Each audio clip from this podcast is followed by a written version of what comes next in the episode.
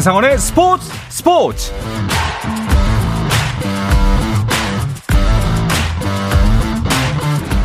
스포츠가 있는 저녁 어떠신가요? 아나운서 한상원입니다.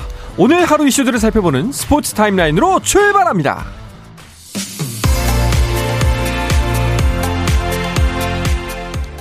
아시아 축구연맹 아시안컵에 출전 중인 축구대표팀이 어제 말레이시아와의 조별리그 마지막 경기에서 3대3으로 비겨 조 2위로 16강에 진출했습니다.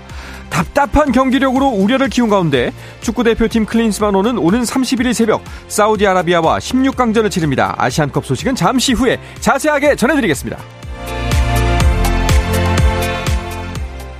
네, KBL 프로농구 상황도 보겠습니다. 울산 현대모비스와 고양 소노가 네 번째 맞대결을 펼치고 있습니다. 세 번의 맞대결에서 2승 1패로 앞서 있는 소노. 오늘도 이정현과 오누아쿠를 앞세워서 현대모비스를 울릴지 궁금한데요. 3쿼터가 진행 중인데요. 오늘은 울산 현대모비스가 역전의 한 방을 먹이고 있습니다. 70대 63으로 7점 차 리드를 이어가고 있습니다. 창원 지옥관에서는 창원 LG와 서울 삼성이 만났습니다. 4라운드 들어 고전하고 있는 LG는 다시 상위권으로 올라가기 위해서 승리가 필요하고 7연패 중인 삼성 또한 연패 탈출이 절실합니다. 하지만 오늘 경기 창원 LG 쪽으로 많이 기울었습니다. 4쿼터가 진행 중인 가운데 80대 57 큰 점수차로 창원 LG가 앞서고 있습니다. 프로야구 베테랑 내야수 김민성이 sign and trade로 친정팀 롯데 14년 만에 복귀했습니다. 전 소속팀 LG는 자유계약 선수 김민성과 계약 기간 최대 3년에 계약금 2억 원, 연봉 5억 원, 옵션 2억 원 등 총액 9억 원에 사인한 뒤 롯데 내야수 김민수와 트레이드했다고 밝혔습니다. 테니스 남자 세계 1위 조코비치가 4대 메이저 대회 중 절대 강세를 보여온 호주 오픈 남자 단식 4강에서 탈락했습니다.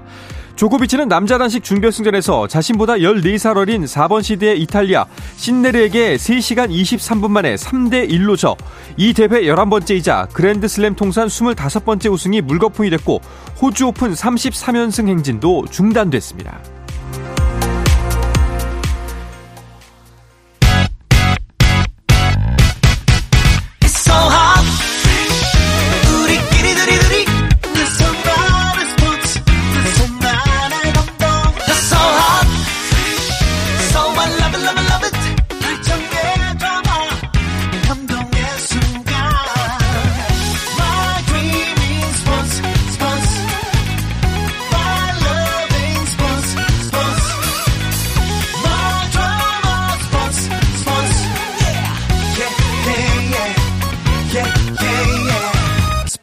스포츠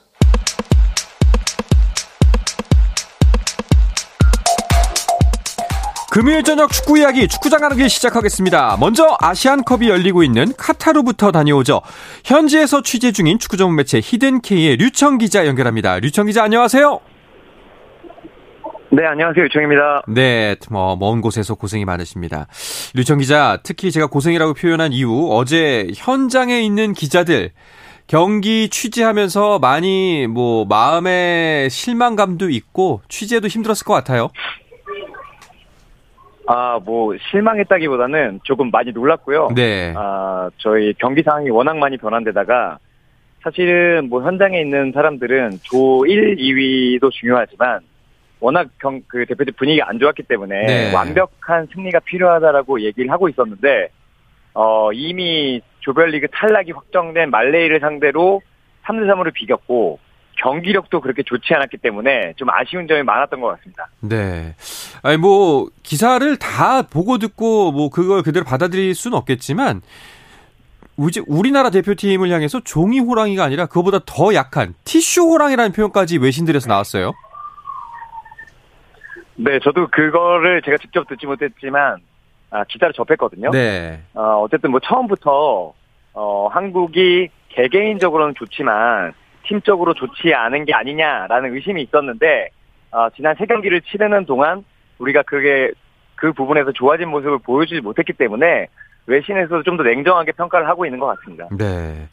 사실상 그 역시나 뭐 숫자가 전부는 아니겠지만 피파 랭킹 130위 말레이시아를 상대로 어 3대 3 동점이라는 거는 사실상 패배다. 이렇게 봐야 하지 않을까요?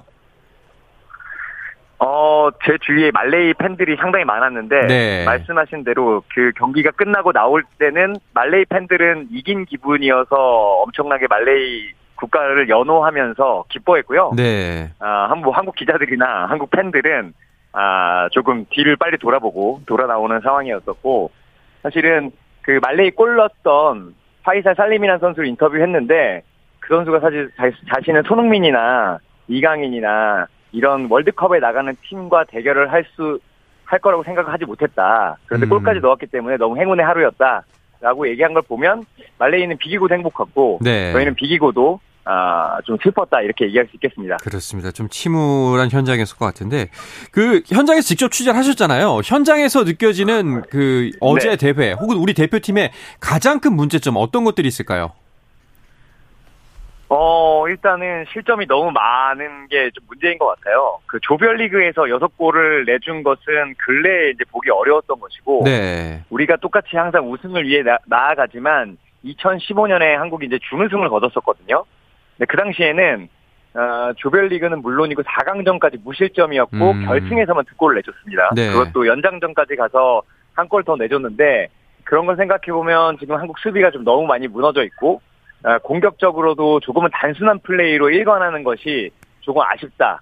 그래서 어제 기자회견에서는 크리스만 감독을 향해서 한국 기자들이 아, 너무 이제 개인에 의존한 플레이를 하는 게 아니냐. 네. 좀 날선 질문도 나왔습니다. 그렇군요. 그 사실 이렇게 좀 경기력이 안 좋고 분위기가 안 좋을 때 취재하는 것도 기자 입장에서는 참 곤욕이겠다는 생각이 드는데 경기 후에 선수들 만나 보셨죠? 네, 제가 어제 딱 똑같은 생각을 했습니다. 제가 그 경기를 보는 것도 상당히 쉽지 않았는데, 아, 경기를 보고 누구보다도 좀 마음이 좋지 않은 선수들에게 또 질문을 해야 되는 것에 좀 부담을 느꼈는데, 네. 어쨌든 선수들 표정이 이제 전반적으로 좋지는 않았고, 아, 특히 이제 손흥민 선수와 이재용 선수가, 아, 물론 전술적인 문제보다도 선수들이 조금 더 열심히 뛰어야 되고, 아, 빨리빨리 수비적으로 복귀를 해야 되고, 이런 부분에 대해서 얘기를 좀 했거든요. 어, 어쨌든 이제 16강에는 올랐지만, 아, 선수들도 조금 더 달라져야 한다 이 부분은 느끼고 있는 것 같았습니다. 네. 그 경기 이후에 진행됐던 인터뷰에서 클린스만 감독은 뭐라고 이야기를 하던가요? 아, 이 부분이 조금 논란이 좀 됐었던 것 같은데 네. 클린스 감독이 이제 여섯 골이 나와서 좀 박진감 넘치는 경기였다라고 얘기를 했고 아, 심판 판정에 대한 좀 아쉬움 첫 골을 내줄 때는 우리가 사실 파울이 당한 건데 아, 파울 상대가 얻었다. 그리고 그 수비적인 부분에서는 보완을 좀 해야 되지만 우승을 하는 거에 대해서는 전혀 의심하지 음. 않고 있다. 이렇게 얘기를 좀 했습니다. 일단은 저도 이제 그 웹사이트에 있던 동영상을 봤습니다. 그, 그 동영상 제목부터가 네. 좀 약간 자극적이긴 했습니다만, 뭐, 여섯 골이 터져서 흥미진한 경기였다가 이제 가장 메인 뉴스로 떠서 그렇긴 했습니다만, 어, 이게 문화적 차이라고 봐야 될까요? 아니면은 좀 분위기를 못 읽는 걸까요? 어, 양쪽이 다 조금 혼재하는 것 같습니다. 네. 어쨌든, 뭐, 그, 외국어로 흥미진진하다고 했기 때문에, 그게 뭐 긍정적인 거라고 꼭 볼 수 없겠다라는 생각 들지만, 어쨌든 한국이 지금 시원한 경기력을 못 보여줬고, 네. 대표팀 선수들이나 이 기자단의 분위기나 아니면 현지 분위기가 한국을 향해 그렇게 우호적이지 않은데도 불구하고, 어쨌든 간에 조금은 제3자 같은 얘기를 했다는 거에 대해서는 아, 분위기 파악이 좀 안 되는 거 아닌가라는 생각도 절반 정도는 해봤습니다. 네. 어, 분명한 것은 이제 현재까지 세 경기, 조별리그 세 경기를 치르면서 이제 우리가 느꼈던 부분들은 변화가 필요한 시점이라는 겁니다. 거기에 대해서 클린스만 감독 어떤 변화를 줄지에 대한 언질이 있었나요?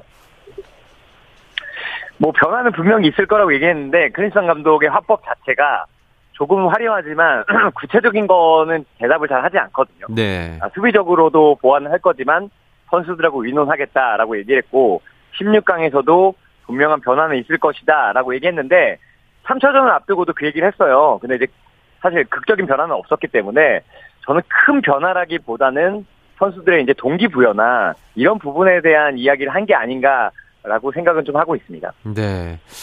어, 뭐, 일단은 감독이니까요. 믿고 기다려 봐야 되는 게 어쩔 수 없는 것 같은데 클린스만 감독은 일단 인터뷰에서 아까 말씀해 주셨던 대로 하지만 우리의 우승을 절대적으로 믿고 있다라고 표현을 했습니다. 하지만 우리나라의 우승 가능성 외부에서 바라보는 시선들은 점점 낮아지고 있죠. 네, 맞습니다. 그 가장 객관적으로 축구를 보는 그러니까 이게 뭐 주관적인 평가가 아니라 충구 토, 통계 기록 전문 매체 옵타라는 업체가 있거든요. 네. 여기서 한국의 우승 가능성은 11%로 뽑았는데 이게 일본, 카타르, 호주, 이란에 이어서 심지어 5위입니다. 음. 네. 이번에 조별리그 16강을 통과한 나라 중에 5위. 원래는 이제 2위였습니다만 많이 더 떨어졌습니다. 그렇다면은 맞습니다. 이 부분도 좀 궁금합니다. 그 카타르 현지 분위기로 봤을 때 어, 그 카타르에서는 현재 어떤 나라의 우승 가능성을 가장 높게 점치고 있나요? 어, 사실 제가 11일에 카타르 현지에 왔는데 그날 방송에서 어, 스포츠 방송에서 이란을 어, 우승으로 뽑았거든요. 네. 그리고 제가 이제 그 우승 후보들의 경기를 저 모두 한 경기씩은 봤는데 제가 봐도 지금 가장 약점이 없고 순항하는 나라는 이란이라고 어. 볼수 있겠습니다. 근데 물론 이제 토너먼트 라운드에 가면 달라질 수 있지만 이란이 예전 같은 아주 뭐 강력함, 뭐 미드필더에서 뭐 세밀한 이런 거에 이런 것은 보이지 않지만 아, 변수가 없고요. 아, 위기를 잘 맞지 않고 골을 넣어야 될 때는 아주 쉽게 골을 넣고 있기 때문에 이란이 가장 무서워 보이긴 합니다. 어, 일단 기복이 없어 보이는군요. 그렇다면 류청 기자도 역시 개인적으로는 이란이 가장 우승에 현재까지 보여준 모습을 기반으로만 봤을 때는 가깝다고 생각하시는 건가요? 맞습니다. 이제 뭐 제가 미루어 보는 게 아니라 제가 본 것을 기준으로 하면 네. 이란이 가장 무섭고 어, 개최국 사우디도 어, 처음에는 약해 보였지만 어쨌든 혼 관중들의 관, 그 기대를 얻고 나머지 두 경기를 잘 치렀기 때문에 카타르도 쉽지 않아 보입니다. 카타르 역시 쉽지 않아 보이고요. 확실히 그 홈 어드밴티지 그리고 기복이 없는 것이 이런 국가 간 대항전에서 좀 중요하다는 생각이 드네요. 자, 우리 대표팀 어 앞서 단신에도 말씀을 드렸습니다만 이제 31일 새벽에 경기를 갖게 되는데 그전 일단 오늘은 우리 대표팀 회복 훈련을 하게 되나요? 어, 당초에는 회복 훈련을 하고 비공개로 진행하겠다고 얘기를 했는데요. 아, 저는 갑자기 일정이 바뀌어서 오늘 휴식하고 내일 회복 훈련을 하기로 했습니다. 네.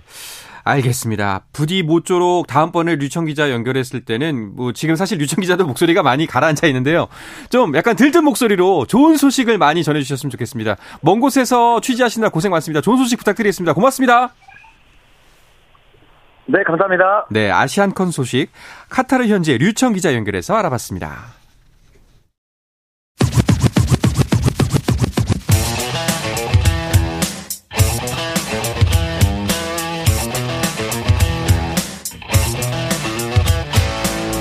짜릿함이 살아있는 시간 한상원의 스포츠 스포츠 네, 금요일 저녁에 축구 이야기 축구장 가는 길 듣고 계십니다. 계속해서 박찬아 축구 해설위원과 아시안컵 이야기 이어가겠습니다. 어서 오십시오. 네, 안녕하세요. 네. 어떠세요? 잘 지내고 계시죠? 잘 지내고 있습니다. 자, 애써 네, 웃음을 띄고 있는데 박찬아 위원은 어제 말레이시아전 어떻게 보셨어요? 말레이시아전 네. 어떻게 말씀을 드려야 될까요? 이게 네. 방송이라서 완곡하게밖에 표현을 못할 그렇죠. 것 같아요. 사실은 오늘 생방송에 모신다고 해서 아 이거 박찬하 위원한테 좀 힘들 수 있겠다라는 생각을 속으로 좀 했습니다. 네, 제가 오늘 안 그래도 오늘 라디오 오기 전에 뉴스 방송을 한 두 개를 했는데요. 네. 다 공통적으로 시작을 했습니다. 완곡한 표현이고 음. 그 뜻은 제가 이 방송에서 음. 말하는 수위 자체가 저의 속마음을 한 20% 네. 정도 네, 대변한다고. 그 정도 감안하고. 네, 그 네. 정도의 어떤 수위라고 생각을 해주시면은, 네, 어, 아마 들으시는 분들도 네. 아, 그 정도로 상황이 심각하구나. 네. 네, 그렇게 느끼실 것 같습니다. 심각합니다. 뭐 여러모로 많은 분들 실망도 많이 하고 수많은 기사가 쏟아졌습니다. 일단은 어제 경기를 한번 복귀를 해보면서 어땠는지 왜 어, 뭐가 필요할까 여러 가지 한번 짚어보도록 하죠. 득점 상황을 짚어보면요. 우리가 일단 선제골을 넣을 때만 해도 어 그렇게 나쁘진 않았어요. 하지만 선제골을 얻는 과정도 우리가 속 시원하게 선취골을 얻었다는 생각은 들지 않았고요. 네. 그리고 공통적으로 조별리그 3경기에서 우리에게 나타나고 있는 가장 큰 문제점이 세 경기 모두 다 선취골을 넣었습니다. 네. 바레인전도 그렇고 음. 요르단전도 그렇고 심지어 말레이시아와의 3차전까지 모두 다 선취골을 얻었는데 그 점수를 지키지를 못했다는 그렇죠. 데 있거든요. 물론 바레인과의 첫 번째 경기는 우리가 이기긴 했습니다만 우리가 리드하는 상황에서 여유 있는 경기 운영을 하질 못했고요. 음. 네, 그런 결과가 있었기에 돌아보면은 우리는 지금 조별리그 1차전부터 내일이 없는 경기를 하고 있어요. 네. 총력전을 펼치면서 네, 마치 바레인전이 결승전이라고 해도 음. 이상하지 않을 정도의 우리의 경기 운영이 그랬었죠. 있었고요.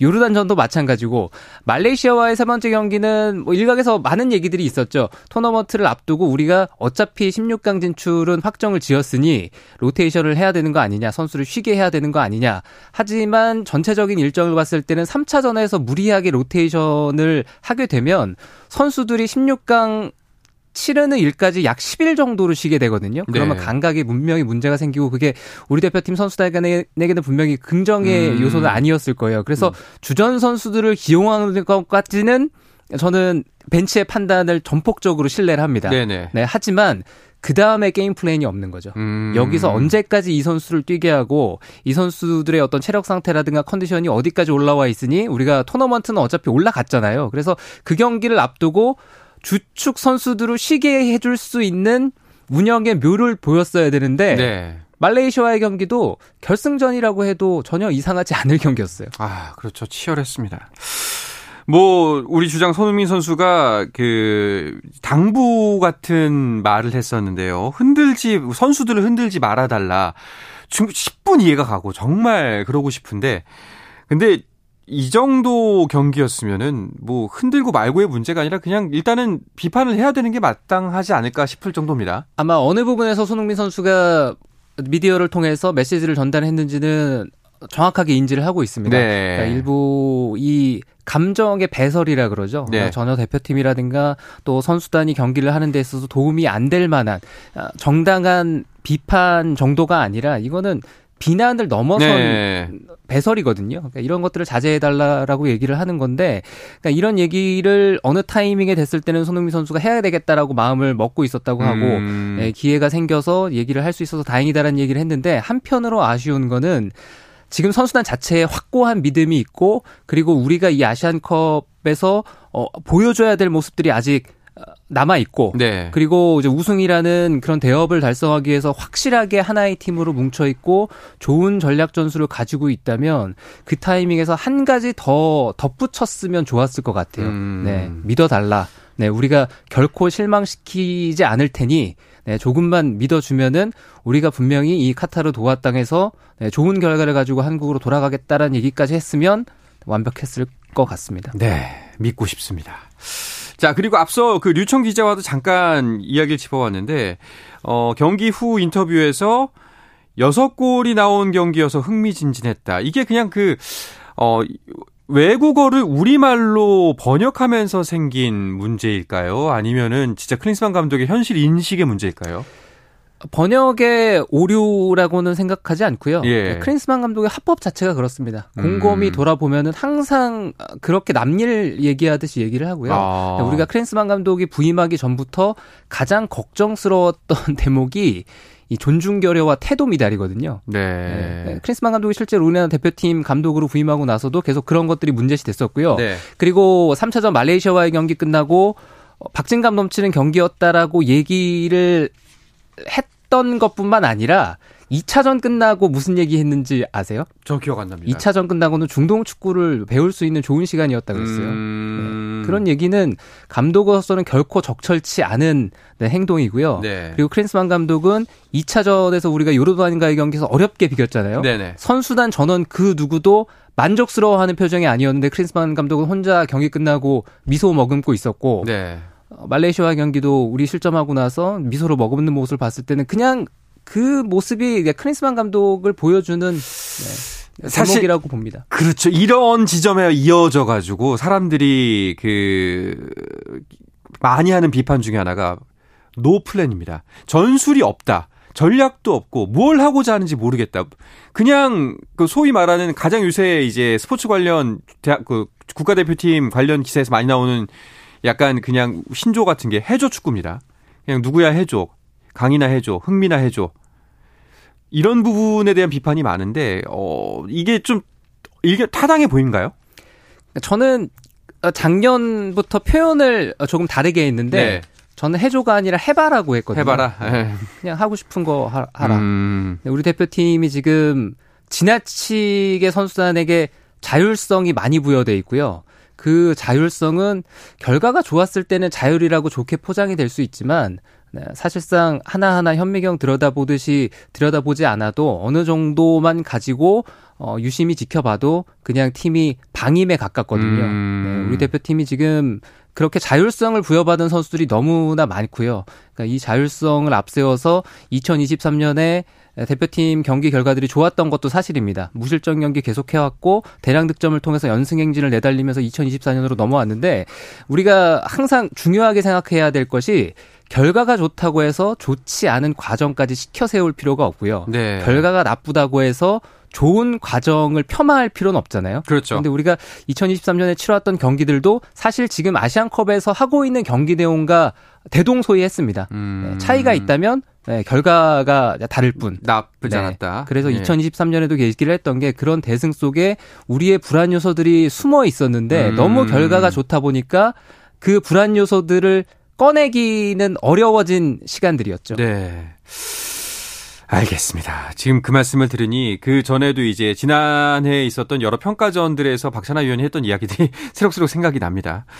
아, 이제 결국 우리가 조 2위로 16강에 사우디아라비아를 만나게 됐는데 사실 아시안컵에 처음 들어갈 때 생각만 해보면은 뭐 64년 만에 우승을 노리면서 사실상 뭐 한국과 일본 그리고 이제 플러스 한두 팀 정도의 대결이 될 것이다라고 해서 뭐 결승전까지는 그래도 뭐 갈 수 있지 않을까 했는데 현재까지 조별리그 세 경기를 치른 결과 그 어느 누구도 이길 거라는 장담을 못하 자신이 없었습니다. 그만큼 우리 네. 팀이 많이 흔들리고 있고요. 음. 그리고 토너먼트에 탈락한 팀들도 있습니다만, 그러니까 토너먼트를 준비하는 팀들은 모든 팀이 다 그렇습니다. 1차전보다는 나아진 2차전, 2차전보다는 더 좋아진 3차전을 치르는 게 일반적이거든요. 네네. 그리고 이미 토너먼트에 올라간 팀들은 실제로 그러한 경기들을 해오고 있는데 우리만 역행하고 있어요. 네. 우리만 1차전보다 2차전이 안 좋고 2차전보다 3차전이 더 안 좋거든요. 음. 네, 실점이 1, 2차전 어, 1, 2, 3차전으로 가면 갈수록 실점이 계속 늘어나고 있잖아요. 음. 네, 우리가 하지만 분명히 가지고 있는 강점도 있는데 너무 안 좋은 얘기만 한 것 같아서 그렇죠. 네, 강점을 말씀을 드리면 확실히 우리가 어떤 식으로든지 골을 많이 터트릴 수 있는 힘은 있다. 아. 네, 그리고 이게 아시아 무대에서는 물량 공세가 됐건 아니면 open play 상황이 됐건 set piece 상황이 됐건 우리는 어디서 터질지 모르는 득점력이 뛰어난 개인 역량을 가지고 있는 선수들이 즐비하잖아요. 그렇죠. 그래서 어느 정도의 틀만 만들어 주면 우리 선수들이 상대를 압박할 수 있고 네, 상대를 정말 무섭게 만들 수가 있거든요. 네, 그런 부분들을 이제 토너먼트에 돌입해서는 많은 변화, 그러니까 음. 드라마틱한 변화까지도 원하지 않습니다. 작은 부분 하나만 어느 정도 수정을 해준다면 네, 상대도 우리를 만났을 때는 네, 아, 여전히 공포감을 저는 느낄 거라고 생각을 하거든요. 그렇네요. 사실 어, 언제 터질지 모르는 득점포라면은 맞닥뜨린 상대 입장에서는 굉장히 불안할 거거든요. 당연히 이제 소극적이고 그 방어적이 될 수밖에 없고. 알겠습니다. 뭐 사실 경기 평가에 대해서 말을 하고자 한다면은 뭐 오늘 밤이 모자르겠죠. 그뭐 이제 이 부분 이 지점을 여기까지만 하도록 하고 앞으로 남은 경기에 대해서 이야기를 좀 해보도록 하겠습니다. 사우디아라비아 이제 16강전에서 만날 거 만날 예정인데 조별리그에서 보았던 사우디아라비아의 전력은 어때 보이나요? 사우디아라비아는 경기가 거듭될수록 좋아지고 있어요. 사우디아라비아가 음. 이 아시안컵에 참가하기 전에 네 분이 있었습니다. 일부 선수가 대표팀에 가기 싫어하는 음. 태도를 보이고요. 그리고 나는 대표팀 가도 이 평가전은 좀 빼줘. 그러니까 아시안컵 본선 정도부터 내가 뛸게. 어. 그러니까 이런 주장을 했던 일부 선수들이 있는데 네네. 만치니 감독이 그런 선수를 과감하게 다 내쳤습니다. 아예 그 대표팀에서 아예 대표팀에 발탁을 안 했거든요. 어. 그래서 이제 하나의 팀으로 그리고 대표팀을 이제 헌신할 수 있는 선수 위주로 대표팀을 꾸렸고요. 그리고 사우디아라비아가 지금 선수들이 1, 2차전에 아마 선발로 나왔던 선수 위주로 우리와의 경기도 나올 거예요. 3차전은 태국과의 경기였는데 그 경기는 사우디아라비아가 우리 조일이 해도 되고 하면 좋지만 뭐 굳이 조일이 안 해도 괜찮아라는 생각으로 경기하면서 로테이션을 많이 했거든요. 네네. 그래서 1, 2차전의 명단들을 보면은 알힐랄 선수가 절반, 알 라스르 선수가 한 절반 정도 됩니다. 그래서 음. 조직력은 상당히 잘 갖춰져 있는 팀인데 다만 사우디아라비아의 가장 큰 문제점은 골 결정력이에요. 네. 좋은 공격수가 사우디아라비아에 없거든요. 네, 그렇기 때문에 이제 그런 부분들을 어떻게 사우디아라비아가 토너먼트에 앞서서 보완을 할지 네, 우리도 이제 그 부분을 신경을 써서 사우디아라비아전을 준비를 해야 될 텐데 근데 또 우리만 만나면 지금 상대 팀들이 다 득점을 많이 하고 있어서요. 네. 네, 이게 웃을, 어떤 상성으로 연결이 될지 저도 궁금합니다. 웃을 얘기가 아닌데 네. 말이죠. 웃음이 나옵니다. 뭐 웃어야죠. 예, 그래도 일단은 그 또 16강전에 잘 치러내길 바라야겠고요.